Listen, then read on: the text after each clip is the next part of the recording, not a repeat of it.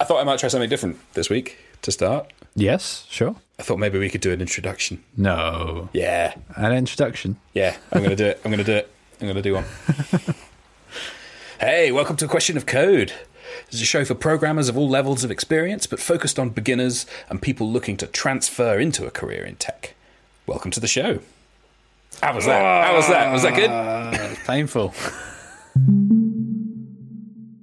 The question for this week is What questions should you ask in an interview? Uh, this is always something that I, well, I guess in any interview that I've been in, I have struggled with. Um, it's kind of that awkward moment where the interviewer says, Do you have any questions? And I go, No, um, don't. Should I have any questions? do, do you feel similar? Do you have, have you had ex- similar experiences, Tom? I recognise that sensation. Yeah, and have taken steps to avoid it. It hasn't happened to me for a long time. I always come armed with questions, and I think it helps. It really does. My usual response is, I came with some questions, but I think you've answered them all for me. Oh, that's a good one. That's good. yeah. yeah, I like that as an idea. That's it ties into the. There's a Patrick McKenzie quote that I've dropped. I'll put in the show notes, but basically it's saying, you know what people find persuasive? Their own words. So he says people love their own words. When you talk to them, you should use their own words. Seriously, watch their eyes light up. He says, um, Yeah. and that is good piece of advice. I think it's, but it sort of tips on the edge of social engineering and the kind of stuff that you hear in sleazy, like how to make friends and influence people, kind of book things. Yeah. But I think at the core of it, even if you get past the weird, like, oh, well, if you mirror what they do, then subconsciously they'll, like, if you get past all of that nonsense, I think speaking in the same, using the same argot, the same jargon that they use, I think is a good thing, particularly when it's like when we've t- we've touched on it when writing CVs and when, when you're writing a cover letter for a position, you want to if they've asked for a specific like type of technology or a specific stack and they phrased it in a certain way, if you use that phrase in the application in the cover letter, you're going to get to the top of the pile slightly quicker than if you didn't. I mean, only, even simple things like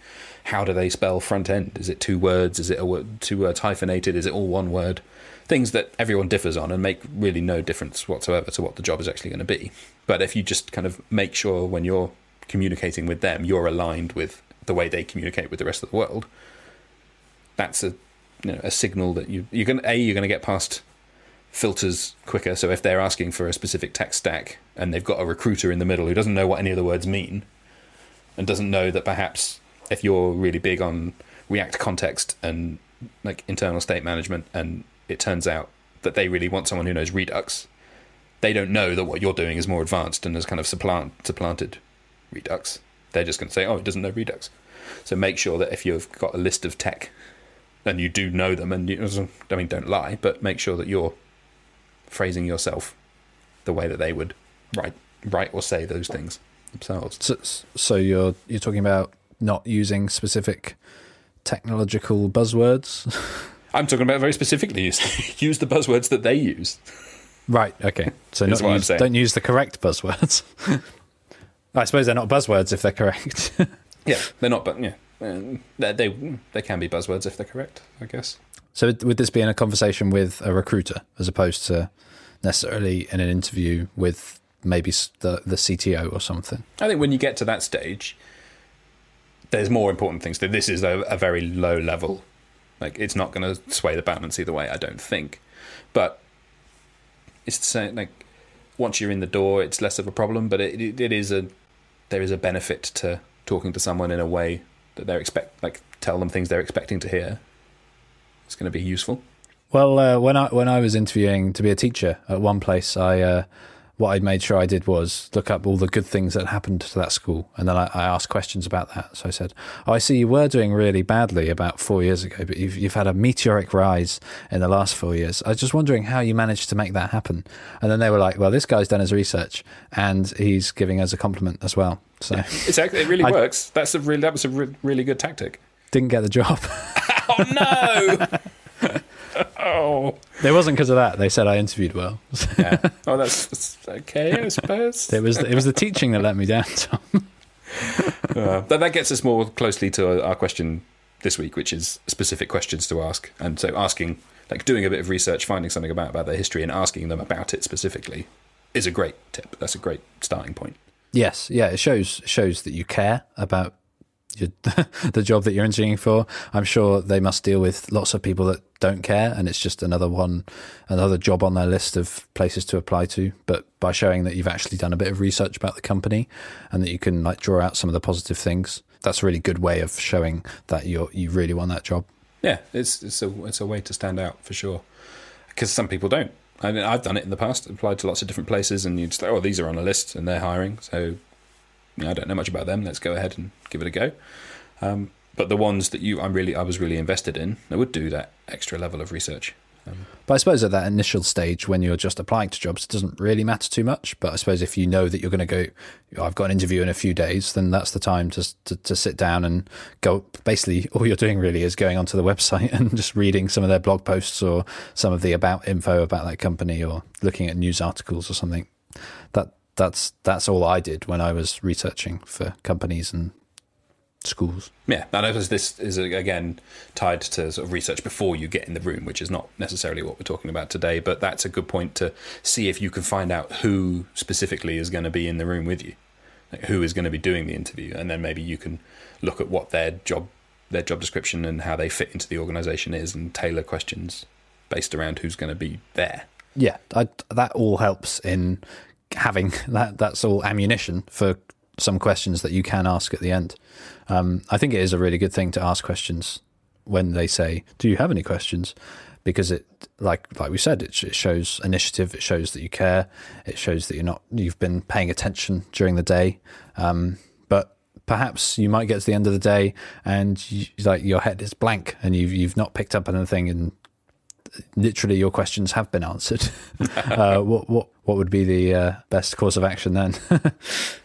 I think have a like you say have a good list prepared of things. You don't need to have more than you're probably going to need as well in reserve. I mean, if if they've got the time to answer them all, that's fantastic, and that shows that they're sort of committed to the hiring process as well in a way that could be really useful. But be prepared for them to to the process of the interview to have already answered some of your questions, particularly if your questions are quite obvious. Um, and also, don't be ashamed to pull out a notepad and look and say, "Yes, I prepared some questions." There's no shame in your mind going blank in the pressure of an interview. That's interesting. I'd never thought about doing that. Yeah, Yeah, I, had literally done that in the past, and it, it was fine. it, was, Yeah. it wasn't a big deal That's- at all. It was just that was always yeah. When I got to that point at the end of the interview, and and like I joked about earlier, I said. Do you actually want me to ask any questions? I think the interviewers do want you to ask questions. that was something that kind of stumped me for a while. I, I thought maybe this is some sort of test. I don't want to come over and ask a question and then they think worse about me than they already do. Oh yeah, if that's the Um, point when you suddenly start asking like, oh well, where's your funding from and all this. I mean, it's interesting, but it's an like I've been in places before where people scoff at that kind of a question. They're like, oh well, every, everyone's asked that, um, which is I think in some scenarios is fine. I did one for a, I did an interview for a radio station once that was um, yeah, I had no idea how they made their money. I was like, how are you able to pay, how are you able to afford someone to work for you? Um, and this wasn't a, a specifically tech tech role. This was an audio thing, but it was uh, yeah, it was that was weird. Like asking a question and being like, "Oh, everyone's asked that." I'm like, I'm not surprised everyone's asked that because it's really not clear how people are going to be paid.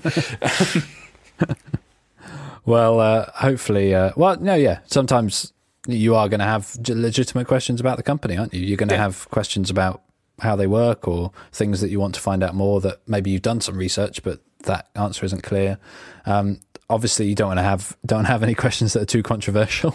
uh, it sounds like that one was on the on the brink, maybe. Hmm. but also, it is your chance. You're interviewing them as much as they're interviewing you, so they've got to they've got to answer things and get them right too for you to know that they're a place that you want to work at. Yes, yeah. And on that point, it's probably probably a good idea to try and ask a question or two, maybe before they get to the stage where they say, "Do you have any questions?" Because if hopefully you're at a place or you're interviewing at a place that treats the interview professionally, um, I I always got taught that interviews are more like a conversation as opposed to just one person asking you questions and you blindly answering them. It's more of a conversation to get to know each other. And if you're someone that shows that you're happy to ask questions, that shows a bit of confidence, uh, it shows um, inquis- inqu- inqu- in- I was going to say inquisition, but it's not inquisition, is it? Shows Inquis- inquisitiveness. Is that a word? Yeah, nailed it. That's the one. Uh, yeah, I'll stop there. I think top of my list is a question to ask in response to a question because I know we said we've already said don't like the interview is not necessarily the position the place to be talking about money or like talk about their funding or anything like that unless it comes up naturally in conversation but chances are at some point in the process if not in the actual interview someone's going to ask you what you're making now that's like a Mm. that's, a, that's the thing that comes up a lot. Um, you don't have to answer it, and I don't think you should ever answer it. But I would say I, I have a, a question in reserve specifically for that scenario, Yep. which is they ask what you're making now, and you say, "Well, no, you. What's the range that you're offering? What's the salary range for this position?" I don't think I'd have felt confident saying that for my first job application. I feel like this is this is one where it's really a judgment call when it's your, when you're trying to get your first job. There's a distinction between trying to get your first job and then every other job after that. Mm-hmm. Because once you've got your first job, you got your foot in the door in the industry, you've got a bit of experience to fall back on. You're probably going to be able to find a position so you're less high pressure. Like every interview is not make or break. Whereas when you're first starting out and you're just, I just want a job, any job in this industry. I've been working, I've been applying with sending off applications for a whole year now, and I've not had any bites.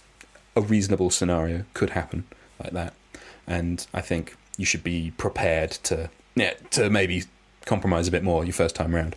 Hmm, I suppose once once you've had a job, then you've got some experience, you've got something to put on your CV that you can then use as almost like a bargaining chip. But you've you've got more confidence behind you that someone has already paid you to do this job, so you are you are worthy of getting that job. Whereas when I was first applying, I thought I'm just going to take take what they give me because because I've, I've I've been a teacher for for four years, haven't I? I've got no I've got no experience to show in this field. Um, so now, if I was applying to a job, I, I feel more confident about. Yeah, like you say, there's less pressure on you because you've already. Hopefully, you're in a job while you're applying for another job, um, but there's less pressure in terms of you can't say you should pay me more money because there there is there is something after that because when you've had a job already, whereas beforehand there's less there to, to use as a bargaining chip. Yeah, and once you're once you've done it for a year or two, you've you're instantly much higher up the chain than most of the people who are applying for sort of mid and entry level jobs. You're instantly more qualified. You're instantly more reliable. You're a much more bankable prospect than someone who's never done it before. No matter how well they're trained, no matter how much they're, you know, how much self learning they've done, how good their projects are, they're always going to have to fight that little bit harder for the first time round. And, and that's where yeah, you might need to make some concessions. I'm not. I, I think everyone should fight for the maximum salary that they can get, but don't be don't always negotiate. But maybe when you're first doing it, there are con- there are other concerns besides getting the absolute best deal you possibly can. Sometimes just getting any deal at all is a win, particularly in a lot of people's situations. And I think when it comes to talking about salary, you're always worried that they're going to turn around and be like, "Oh, why are you asking for so much money? We don't want you anyway." that I'm sure that's a that would be a concern I have, and I'm sure a concern many other people have. But if they don't want you anyway, then you've not lost anything. you've not done anything bad. Um, if they think you're worth less, they'll tell you, and hopefully will give you reasons, and that might be you might be able to accept that and go forward. And I don't think anyone's ever going to judge you for trying to negotiate in an interview either. It's really awkward. I hate doing it. Hmm. It's really, really horrible. To say that someone's been really, you've really got on well in the process. You've had it's it's all clicked. Everything, all the all the questions have been answered to your satisfaction. You've answered their their questions really well. Everything's like you're ready to make a deal. It's brilliant. This looks like a fantastic new opportunity. Can't wait to work here. But I would like you to give me more money. Is a really tough thing to do. But you've got to know, have a realistic idea of what your worth is. Um, I think this is a whole. We're, we're getting way off the rails now into salary negotiation, which is, I think, probably a, a show all of its own. Yeah, And we should probably get some experts in to talk on that one. I think so. Yeah, Yeah. I've got no experience in it. Uh, my data set is is very small, but you know, successful. So I'm not going to moan about it. It's So if you're going to an interview tomorrow, uh, we suggest that you say, and they say, what salary are you looking for? Then you can say, you can ask about the range. What What is the salary range of this position? And that's kind of a good comeback question. yeah, and that puts the ball in their court. And the the cardinal rule, like the big the big thing to remember, is never be the first one to say a number. I guess everyone says it. It's become a bit of a, a cliche, but it is for that for a reason. Um, We're looking for something in the medium range.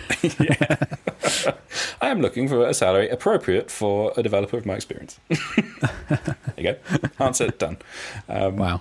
Yeah, yeah. But, so that that's that was like a not question question. That's just like a a tactic, a rebuttal, a way to kind of the, the cut and thrust sparring of, of the negotiating side of an interview. But I think there are useful questions that you should ask as well, um, both positive and almost like as a way to sort of wheedle out negatives. I mean, the one that I specifically would always ask is I want to find out like what their work life balance is and how often they exist in a state of mad trying to reach a deadline panic. That's a re- that's like something that seems to happen like a lot of places, and how people deal with that scenario tells you a lot about the company as a whole. I mean, any as far as I can tell, any company in the games industry.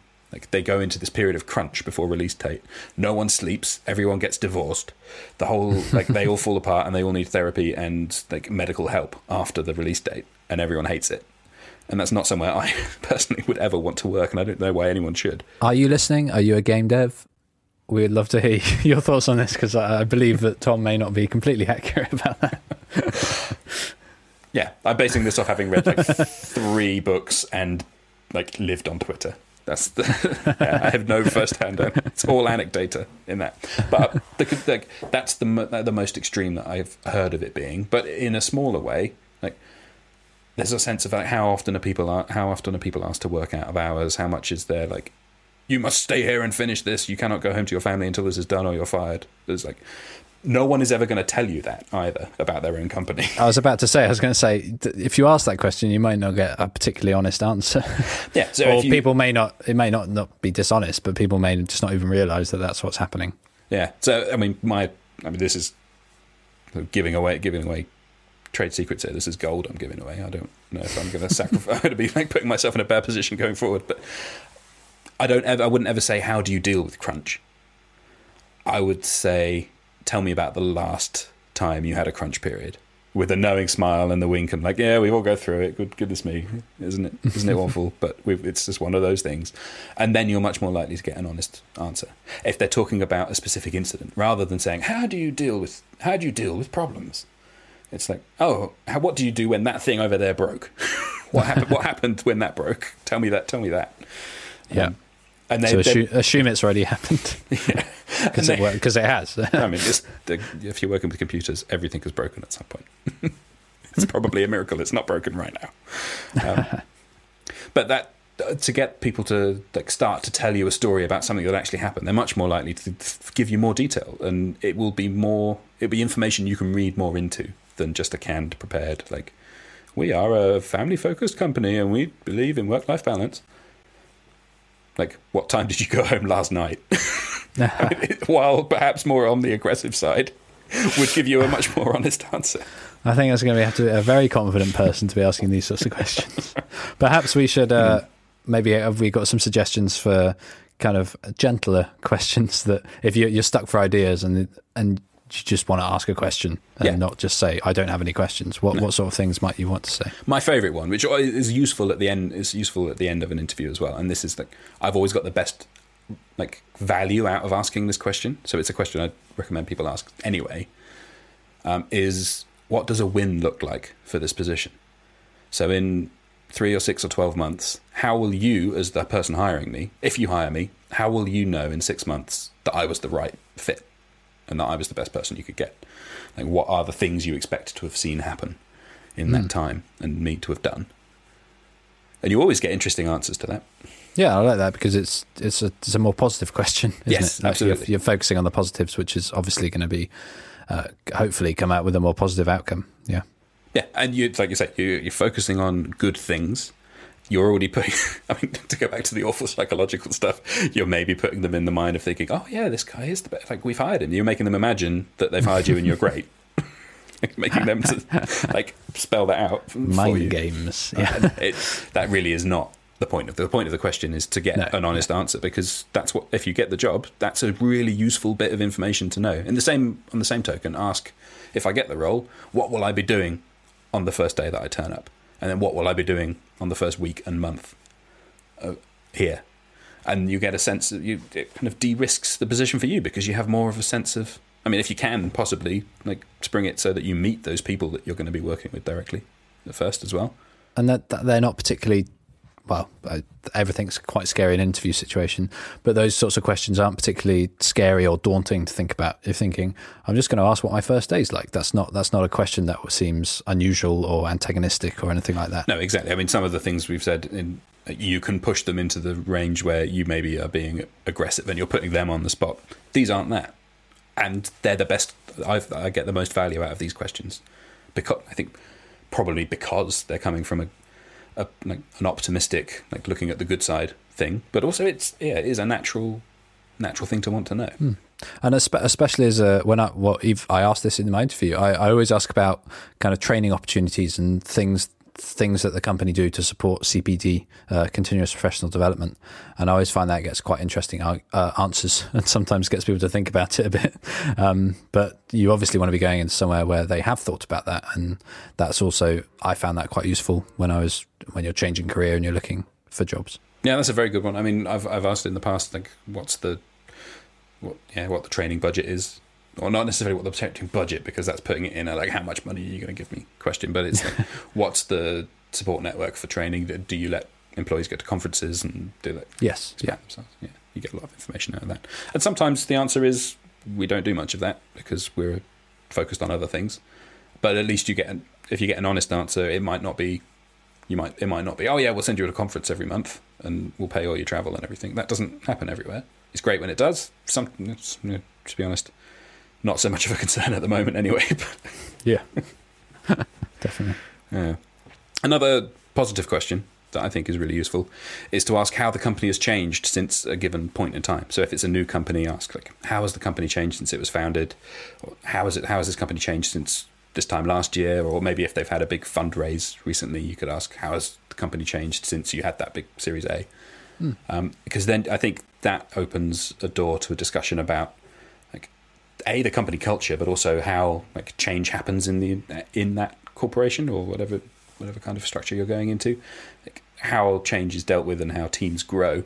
They're often points of friction, but they're also points of opportunity, and it's, it's really useful to to know about that kind of stuff. Yeah, and I suppose that also kind of maybe shows that you've done a bit of research if you if you know about the last big fundraiser or something like that.